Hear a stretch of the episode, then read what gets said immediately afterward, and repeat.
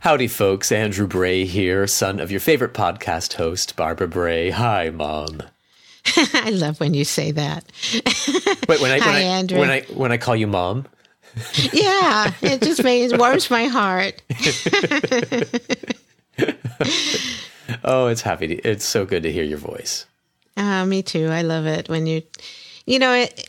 the thing is that I'm enjoying the podcast, but I'm enjoying our time together just to talk and then to introduce these podcasts. No, exactly. I mean, the thing that's so cool is you track down, or they track you down, these amazing people that have such amazing stories. Speaking of which, why don't you tell us a little bit about, is it Rich Simpson? Oh my gosh. I am so fortunate to have met Rich. I can't wait for people to hear about his story. And I've talked to him several times and I said, oh, we got to talk about that. Oh, we got to talk about this. So when you hear his podcast, you won't believe it. I mean, one of his stories is growing up in Northern Ireland and his best friend being Catholic and he's Protestant and some of the things he did and his visit to the U.S. and you have to hear about that. Isn't that cool, Andrew? Yeah, I can tell how excited you are. Is there anything else you want to share too? Oh, Rich has so many stories he was telling me and he lives on the Isle of Wight outside of London. And was that an accent attempt that I just heard? I was trying. Well, I asked him, I said to him, you're from Ireland, but you don't have an accent. And he goes, oh, you want to hear it? And then I didn't understand a word he was saying. I mean, he's so amazing. And he has this great story about wanting to be an officer in the army. And, oh, when people listen to him, everyone's going to want to follow him. Hmm. I'm looking forward to it. Hey, everybody, stay tuned and take a listen to Conversation with Barbara Bray and Rich Simpson. Well, I have someone really special here from the Isle of Wight. Hi, Rich. Hi, Barbara. How are you? Oh, I am so excited to have you here with me today. This is... been really fun talking to you. So this is Rich Simpson. Rich, is it okay if I kind of boast about you a little bit? It's very embarrassing, but yeah, go for it. It's Rich Simpson. He's a year 6 teacher, a literacy lead, and he's in the Isle of Wight. I had to look that up. I told my husband, I said, is it Wight? Like, is that how you spell it? Just like white? It's Wight. It's W-I-G-H-T, actually. It's not the same as the color. No, it's different. Ah, that's why I had trouble finding it. And that's in the southeast of England. It is, yeah. It's just off in the centre of the bottom of England. It's about 17 miles wide by 10 miles across. It's a very small island. It's just off Southampton on the very south coast of England, yeah. Oh, we're going to talk about that. Now, the one thing I loved, I've been reading your blogs. They're all about books and kindness. And the reason I met you is you started that hashtag kindness ripple, which is every Thursday. We're talking on a Thursday. I'm not sure whether this will go up on a Thursday, but... Okay. Yeah. No, it's today. Yeah. It's really amazing. And that's how I met you through... It was Evo's panel you were on for Ed Talk Lives. And yeah. Then we were on the red team together. We were. Did we win? I can't remember. Did we win? We tied. I think that was a fair result on the day. Yeah, that was really fun. That was fun. So, but after we decided to talk a little bit before we did this one, and oh my gosh, I wanted to go on and on and on about you. And so I said, why don't we bring you on my show? And so that's why I needed to know more about your story because it's amazing. So welcome. Welcome. Thank you very much. Thank you. I have Zoom on, everyone, and I mentioned books, and I can see all these books behind Rich. That's only half of them. Those are the ones I'm allowed to keep. The others I've had to get rid of. So I've got a very section of a room in the house where I'm allowed to have my books, and the rest of the house is book free. So, yeah. Oh, I have a bookshelf, but you should see all the books everywhere. This is like the living room, so... I think it makes a home. The more books there are, the more stories there are, the more interesting things there are. I think it's a nice thing to have around the house. And that's one reason why I do my podcast is about the stories.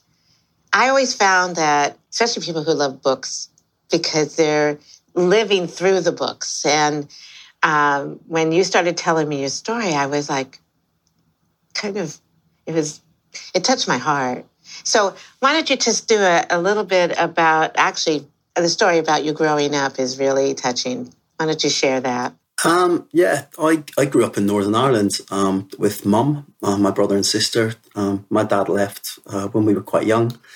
I didn't really know him at all. My grandmother and my grandfather were really close. They lived nearby and they looked after us. They had a big involvement in my life. But I didn't have a great start at school. I was excluded from preschool because of my behaviour. Wait a minute. Preschool? Oh yeah, preschool. Yeah. They started at an early age. Yeah. No, but what could you have done to be excluded? What did? I don't think I played very nicely with other children, and I think I broke some toys and some equipment, and I just don't think they could deal with me in those days. I've never spoken to anybody who was there and who saw it, but I've been told that they asked me not to come back. Oh my gosh! You know, when you tell about kind of what led up to that anger inside of you. I mean, maybe that was that. I honestly don't know. You know, I think part of it is possibly, you know, Dad not being around, and there might have been issues around that. I honestly don't know, and I haven't really talked to my mum too much about it, apart from, you know, talking to her about the fact that I didn't have an easy time at school. When I then moved on and started into mainstream school, we call it reception here. You'd call it kindergarten. They wouldn't have me in the school unless I was medicated to keep me calm. So I was put on Valium, and I had to be. Oh. Yeah, on Valium until I was 7. So I think that was my entire first year at school and into my second year at school. So year 1 here. Whereupon I came across a teacher called Mrs. Riddle, and I can remember her classroom. I can remember walking into her classroom, and her desk was at the front, and she had books and she had bookshelves, and she was a really lovely old lady with sort of grey hair. And she spoke to my mum, and she said, you know, I don't think she agreed with children being on medication. And she said, I can deal with this. And I think my mum had her doubts, possibly. I don't think I was very easy at home either. And she said, well, let's give this a go and see. And she got me into books, and she got me reading.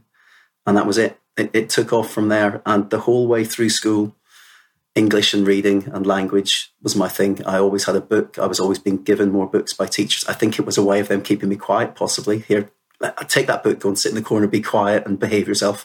And I was quite happy to do that. So, and that carried on the whole way through. English was always my favourite subject. I was always good at English. I didn't necessarily get good exam results in English, but I was good at English. And I sort of muddled my way through high school. I didn't have a good high school experience. I was horribly bullied. I had anxiety issues around, I think nowadays it'd be recognised as attachment. I didn't want to leave my mum at home. I wanted to have her and to not leave apart. So I had school phobia. I saw counsellors for that. We went the whole way through school with issues around attendance and not wanting to be in school. My mum had health issues. I think that possibly could have been part of it as well. I was maybe worried about that. And yet horrendous bullying. Through another friend of mine, he was a Commonwealth Games level swimmer, and we were best friends. We'd been best friends at primary school, on into high school. He was a swimmer. He was brilliant.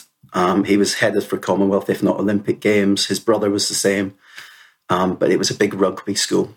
And so there were maybe, I think it was 1,800 boys at an all-boys school, but rugby was the game to play there. And if you were a swimmer, that's not a very manly sport, is it, apparently? So he got a hard time.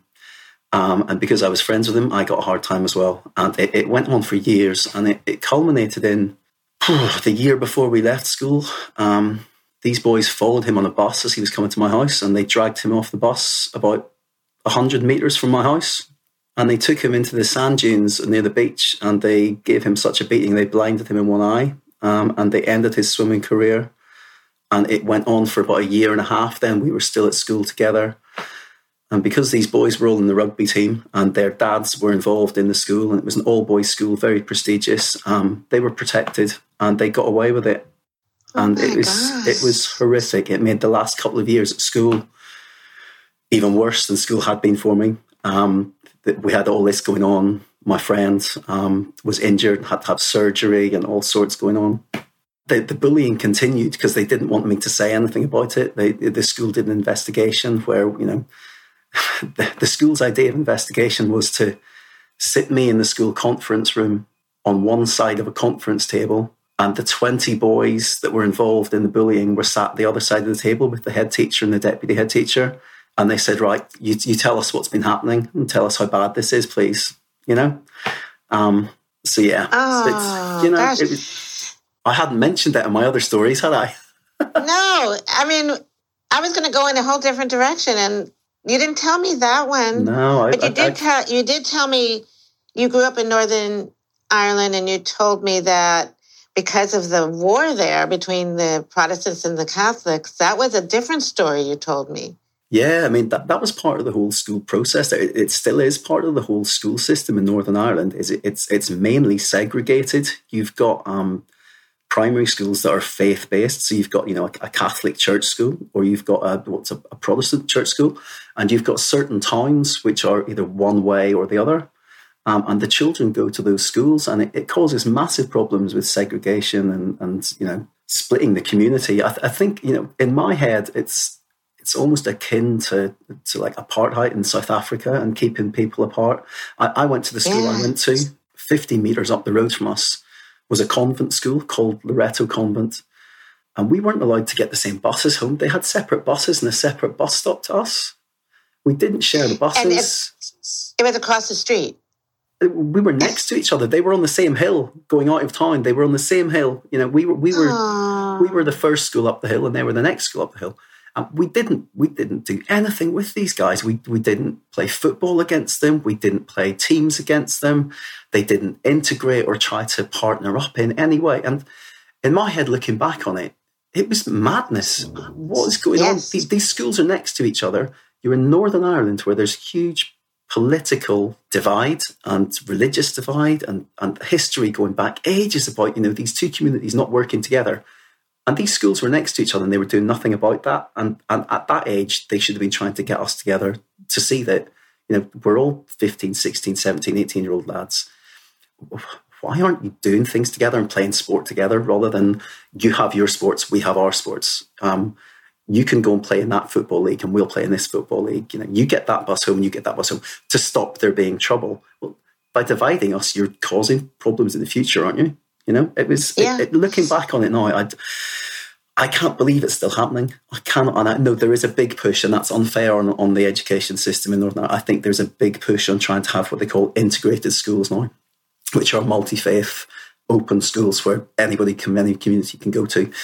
But I think it's so historical. And it's so set up to be divided that it's a very, very hard cycle to break and to change. So you told me something that happened to you then. I think you were 17. I was 16, 16? Tell that story. That is amazing. Well, I was very lucky in that it's a program that I'd heard about and didn't really know about, and it's on a 4-year cycle. And I've just, after talking to you, I went away and I looked, and it's still running. It's called Ulster Project Delaware. Ulster is another name for Northern Ireland. It's the province. It's the historical provincial name for Northern Ireland.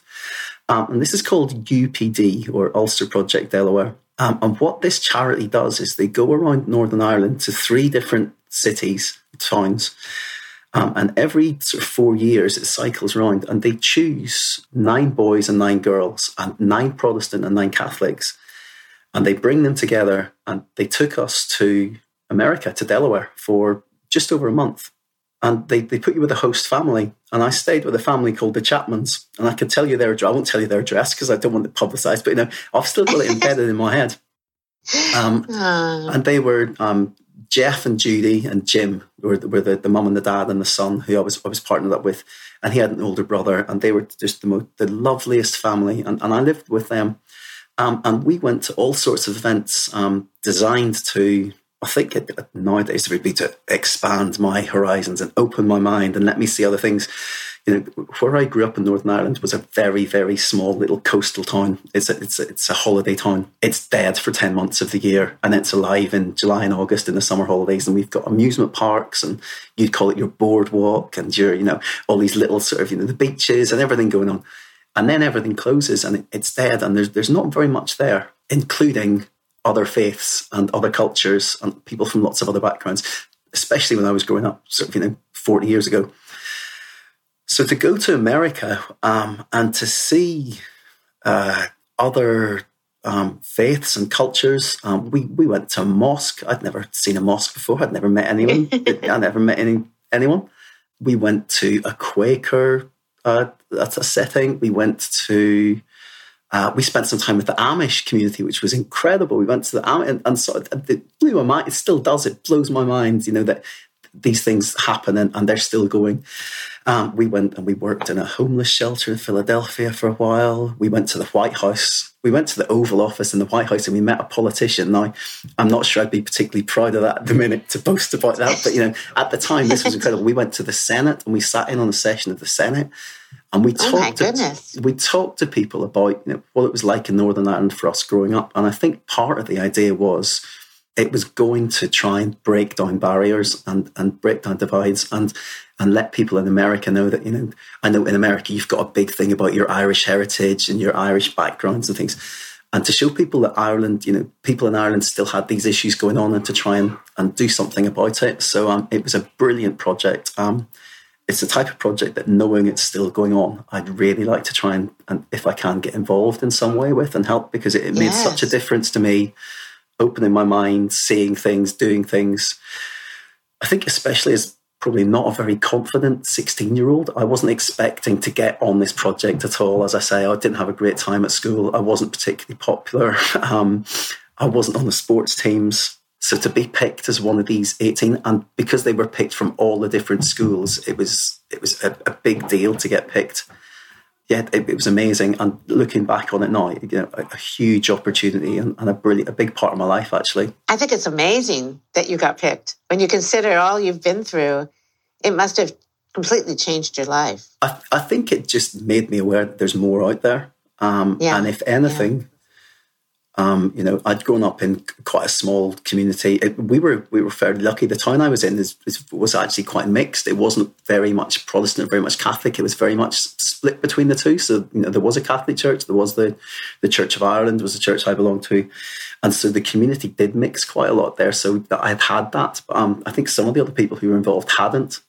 And we especially certainly hadn't seen, you know, mosques and temples and other religious buildings and met anyone really outside of those two faith groups. So it really opened my mind to the idea that there isn't a right and wrong for these things. And I'm not sure there's actually a lot of difference between a lot of the beliefs. It made me really, really question a lot of, you know, actually it's the values that are important, not the name you put with the faith in particular. So it really did make me think, and it still does make me think quite deeply about things like that. I bet you that kind of helped build the foundation of the kindness movement. For you anyway. I mean, think about it. If you were bullied and all these other things that happened to you, and then you had this wonderful experience to open the world to you. And I mean, it's years later now, but it's still amazing. Yeah, I mean, the kindness thing sort of happened this year. It's not anything I actively worked upon or thought about until now. I think it might have been part of why I'm a teacher and how I deal with children. And it's always been there that I want them to have a better time at school than I did. And I want them to have opportunities and to see the opportunities like I had. But I'd never put a name to it before. And the kindness ripple came off the back of writing a blog for a company in the UK called Twinkle, that are like an education resource company, an online company.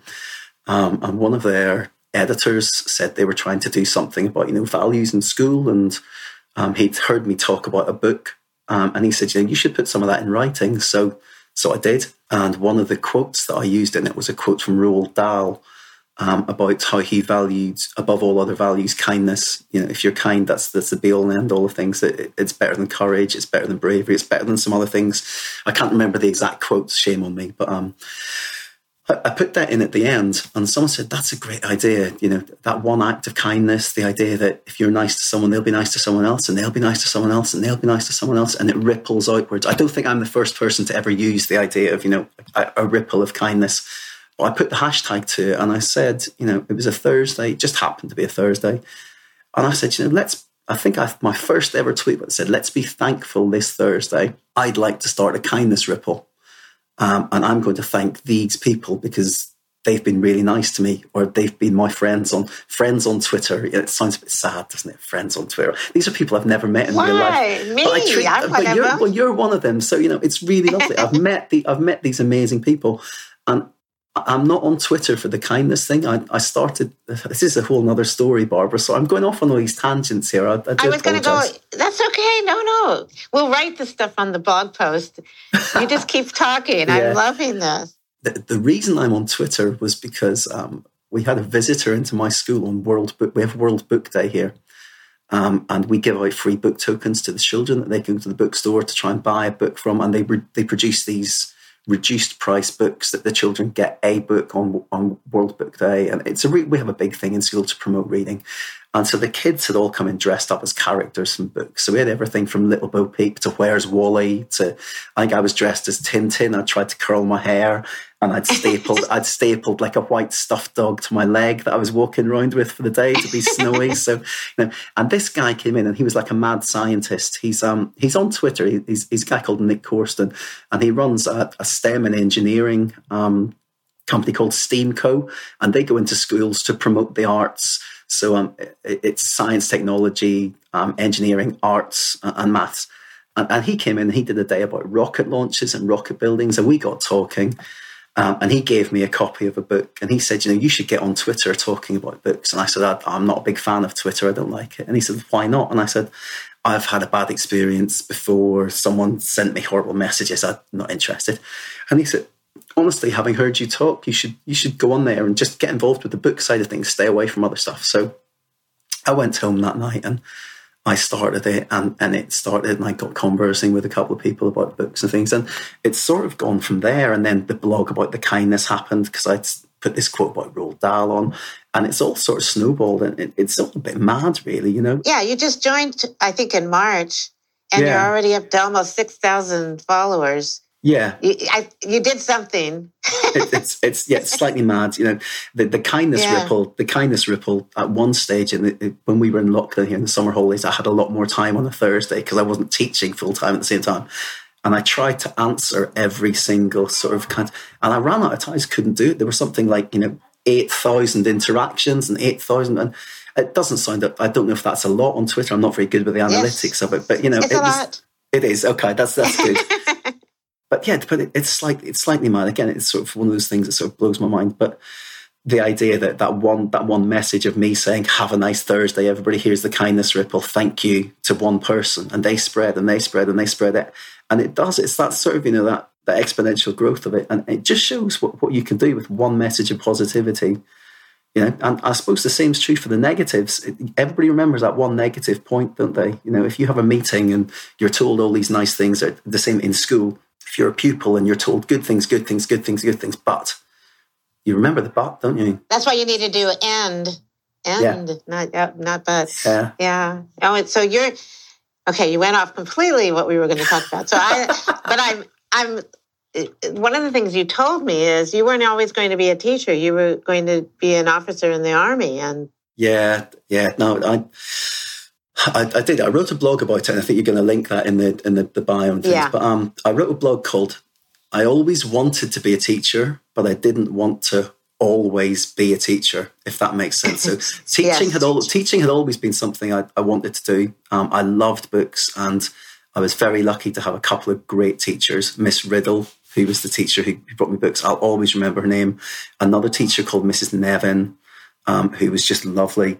And a teacher at high school who was the most passionate teacher of English and books that I've ever met. He was a real, what's the movie with Robin Williams where he's the teacher? Dead Poet? Is it Goodwill Hunting? Goodwill Hunting, and he Yeah, or is it Dead Poets? One of the places. That's Dead Poets Society. He's standing on the table, isn't he? And he's shouting. He does that. Well, this guy basically did that. He was. We called him Hamish because he was Scottish, and that's a sort of Scottish nickname. And he had a sort of real posh Scottish accent. And he had been a fighter pilot in World War II. He'd been a Spitfire pilot. So, boys' dreams in an all-boys school. This boy was a hero. This guy was a hero. So. I came from an army family, a forces family. My grandfather, my brother's still in the army. My dad was in the army. My uncles were in the army or the navy. It was the family. That's the thing we do in our family. We join the army. And so I'd always wanted to do that. And so from an early age, I'd always said, oh, I'm going to join the army. What are you going to do? I'm going to go to university, then I'm going to join the army. But I was quite clear, having seen what happened to a lot of people who join the army and come out without anything to do. There's a lot of problems down the road with that. So I was very clear, I'm going to go to university. I'm going to sort out what I'm going to do for a career. I'm going to be a teacher. So I'm going to go to university, do English and education, get my teaching qualifications. I'll join the army. If it works out, I'll stay in the army for 10, 20, however many years. And then I'll come out of the army and I'll have teaching to fall back into, a bit like this teacher that I really loved at high school did. He came out of the Air Force and became a teacher. So that was the sort of plan, but it didn't work out, I came to the Isle of Wight after university. I came to a friend's wedding, and I hadn't taken getting a job very seriously. I'd played a lot of rugby at university and really found my feet playing rugby and sport. I really enjoyed it. Mm. I think possibly that was to get back at the school that I'd been to, where I hadn't been in a sports team. Yeah. I think a big part of that was I turned up at university and they said, oh, you've come from that school. That's a big rugby school. You must be good at rugby. And I said, I never really played. And they said, why not? And I said, I didn't like the other people that were playing it. And they said, well, why didn't you give it a go? And yet I ended up being captain of the university, of the college rugby team, and playing for the university team. So I did all right. And I think part of it was me sort of, sticking two fingers up, if you pardon the expression, at the people that I didn't want to play with elsewhere. So you showed them. I did. I think. I hope so. Oh, you're cute. Yeah. I mean, the whole thing is that we live our lives, and sometimes that time in your life when you're young, you think that's the only time that you can be certain something, and you've been able to build on the experiences. This podcast is a proud member of the Teach Better Podcast Network. Better today, better tomorrow, and the podcast to get you there. Explore more podcasts at www.teachbetterpodcastnetwork.com.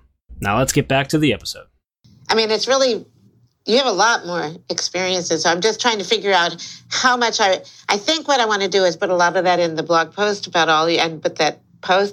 talk about why some of the things you're doing now with books, because you're kind of doing the kindness ripple, but you're doing something about donating books, doing some things about books. I'm trying to remember what you told me now. Yeah, there's a few things going on with books. Yeah. Okay. I have a website called whatiread.co.uk where I do book reviews, and I post some of my blogs on there. So that was just, I started that for fun in lockdown. I enjoyed reading about books. I hadn't done any writing for quite a long time. And I just thought, I'm going to write a book review. Part of it was because I'd heard you get free books if you do book reviews for the company and you tell them you're doing it. So I thought, I'll get some free books. So that was good.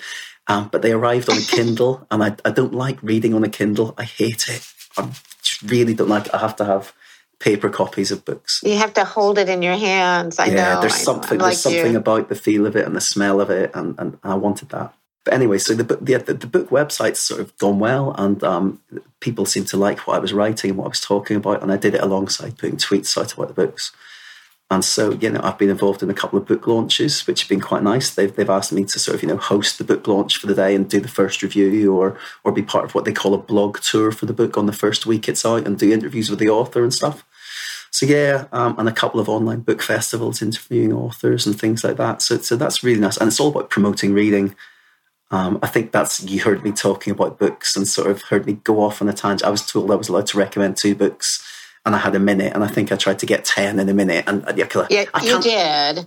You know. Yeah, I was like, I want him to keep going. He only had 2 minutes. Yeah. There's so many good ones. That's the problem. There's so many good ones. You know, you can't limit yourself to 2 books. My wife laughs at me. She says, "What's your favourite book?" And I said, "Oh, what category? What category?" And, you know, well, my favourite World War II book is this book. But that's my favourite World War II book for adults. There's a favourite World War II book for children. And my favourite book about adventures, well, adventures in the jungle or adventures at sea or adventures in the desert. Now, there's not one adventure book. There's adventure books set all over the place. I've got one in each category. So, you know, I can't stop at 1 or 2 books. That's ridiculous. Oh, see, I hear your children. It's wonderful. my kids like books as well. They haven't got any choice. That's it. But, you know, it's funny. My daughter's 8, 9. She's always been keen at reading, and she's always wanted to copy and pick up books and read books. And Finn, my son, wasn't so keen until this year in lockdown. And a couple of books arrived for me to review, and he picked one of them up and he said, "What's this?" And I said, "Oh, it's a book." And it was a book about a little werewolf called Wolfie, and it's by an Irish author called Lindsay Sedgwick. Oh.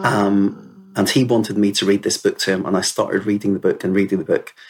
And I came downstairs one night having read it and heard something upstairs, and we went back upstairs, and he'd got a torch and he was under the covers of his bed and he was reading the rest of the book to himself. And it's the first time I'd seen him want to read a book by himself and sort of be that absorbed in the book that he was going to carry on reading without me pressuring him into it. It melted my heart. It still does.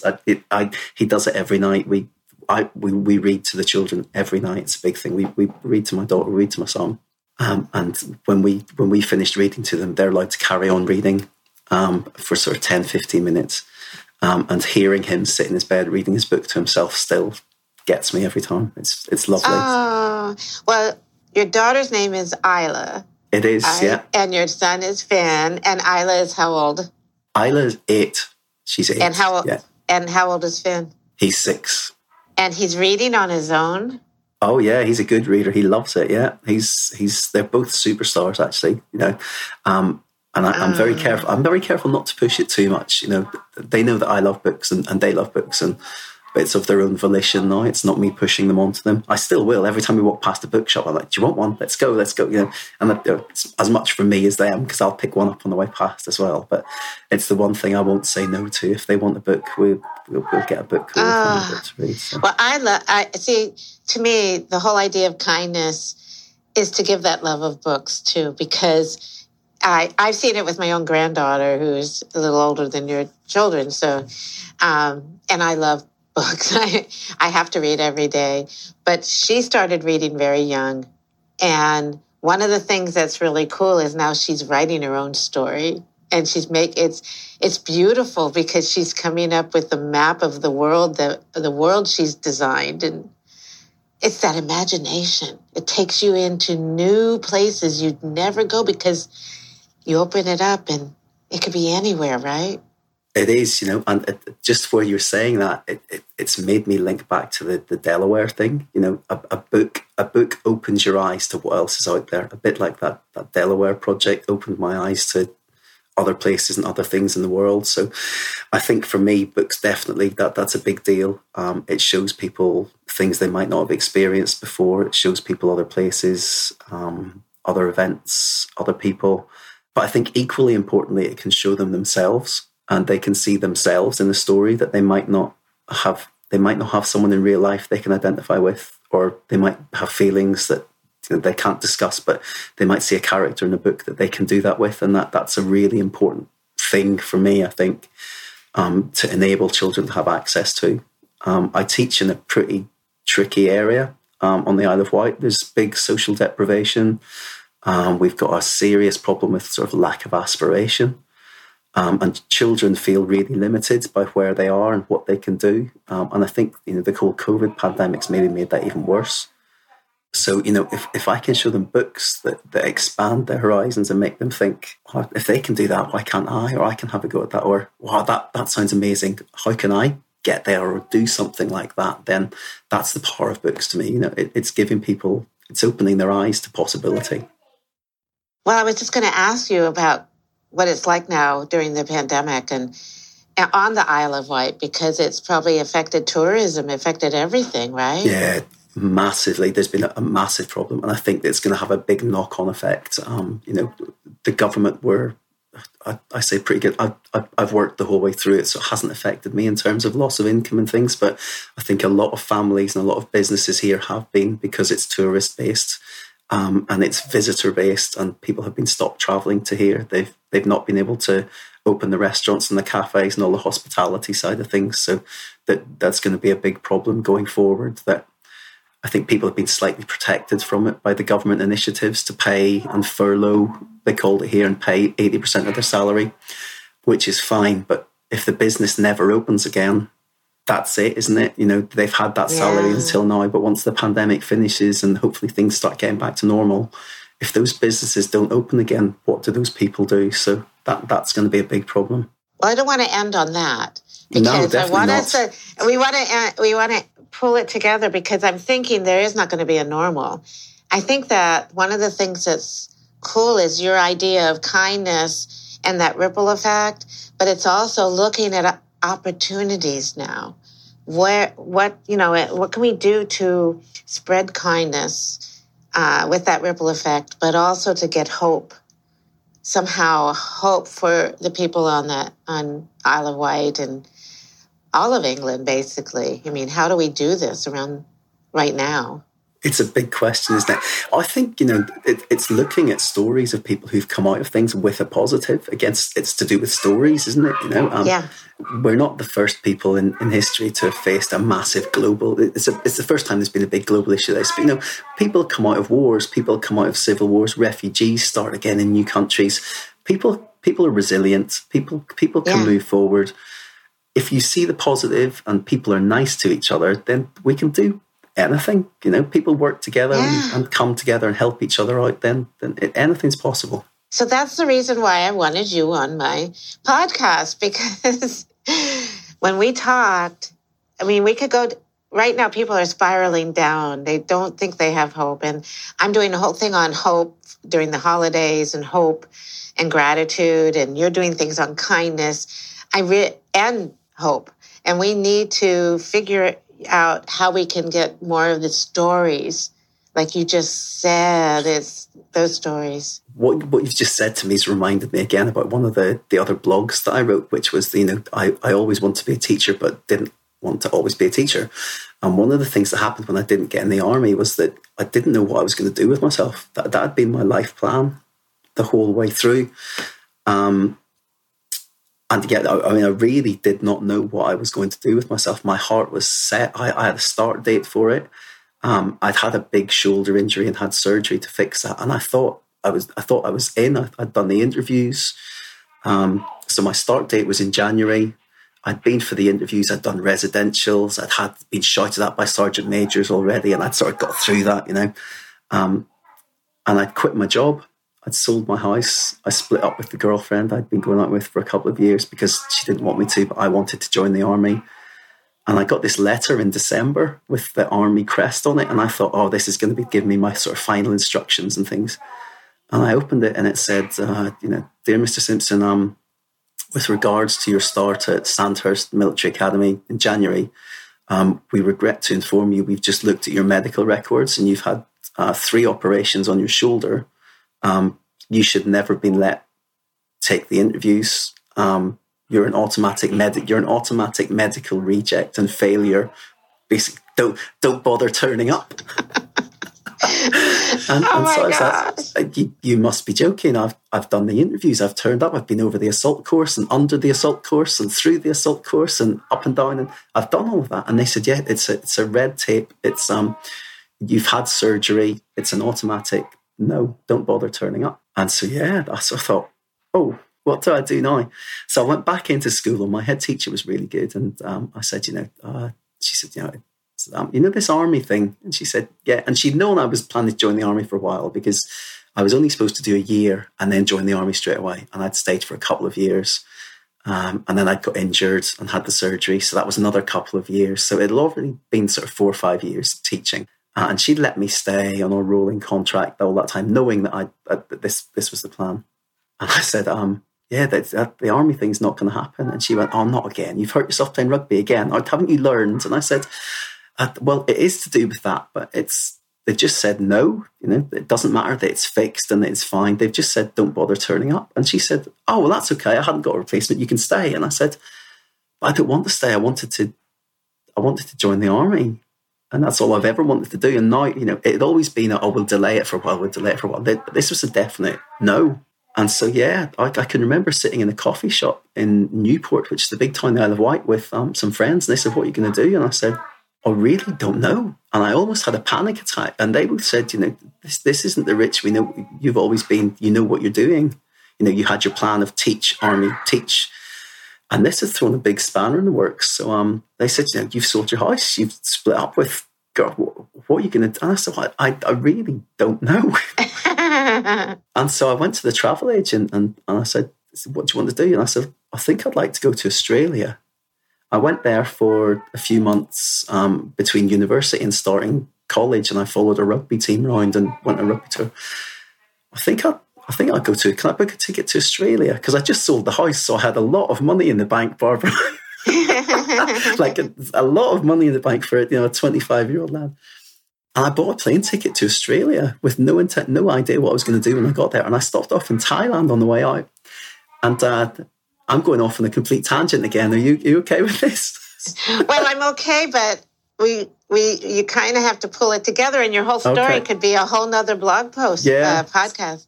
Long story short, I ended up in Thailand, and I stayed in Thailand on the way to Australia. And I stayed, and I trained as a Muay Thai boxer for about 3 or 4 months. Yeah. Oh, wait a minute. I there's a whole bunch of stuff you did, because I was sitting here reading your story, and I'm thinking we should have started with all of these, because these are amazing. I think the moral of the story is I took a year out, and I went and I traveled around the world, and I did all these pretty amazing things, you know, the fight school in Thailand, and I worked on the boat that you talked about earlier, and I worked in London at a language school for a while, but I ended up coming back to teaching, and out of that negative I think I came back, and a bit like the Delaware Project, where I'd seen lots of other things, I'd been away, and it sounds a bit of a cliche and I don't realise, but I'd found myself, I decided that I wanted to come back and I wanted to teach, but I had all these really, really amazing life experiences, and I've been able to bring that back in and think, actually, this is what some of the kids and this is what some people need. They need opportunities to do these things. And if they don't get the opportunities to do them, they need to know that those opportunities are there for them, at least, so they can go and find them.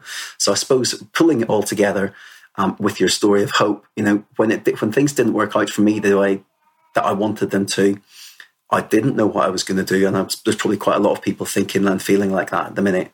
But you need to maybe try something new, or maybe not worry about it if you can for a while, and see what happens, because things have a way of working out and coming good in the end.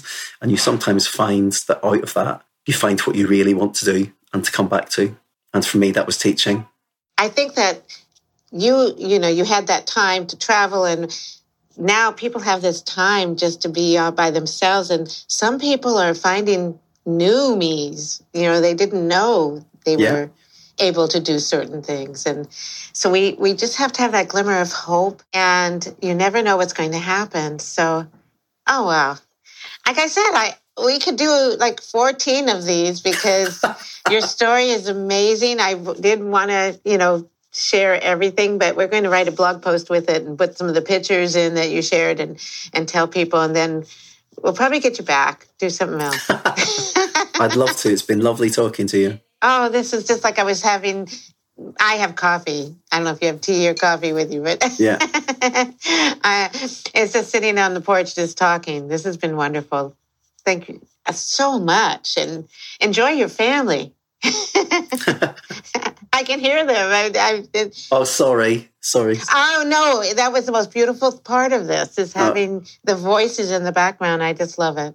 This is something like anything I can do to help with the kindness, kindness ripple, and encouraging books and doing anything like that. I think I'm not the only one. There's a lot of people that'll be joining you. Oh, brilliant. That's lovely. So yeah, I mean, I'll share some links and share some tags and things. And I try and tag you in most Thursdays because you are very kind and you do retweet it and you pass the message on. So yeah, that's lovely. Thank you very much. Oh, thank you. Have a beautiful day. Thank you. This is Barbara Bray. Thank you for listening to the Rethinking Learning podcast and my conversation with Rich Simpson. Make sure you check out the blog post that goes with this podcast about Rich on my Rethinking Learning website. It includes his story growing up in Northern Ireland, why books matter, his kindness ripple, and so much more. You can subscribe to my website at barbarabray.net to receive announcements, updates, and you can even check out the guiding questions for my book, Define Your Why. I hope you subscribe to my podcast because we'll be sharing ideas, stories, and reflections during this crisis. Now, we need each other more than ever.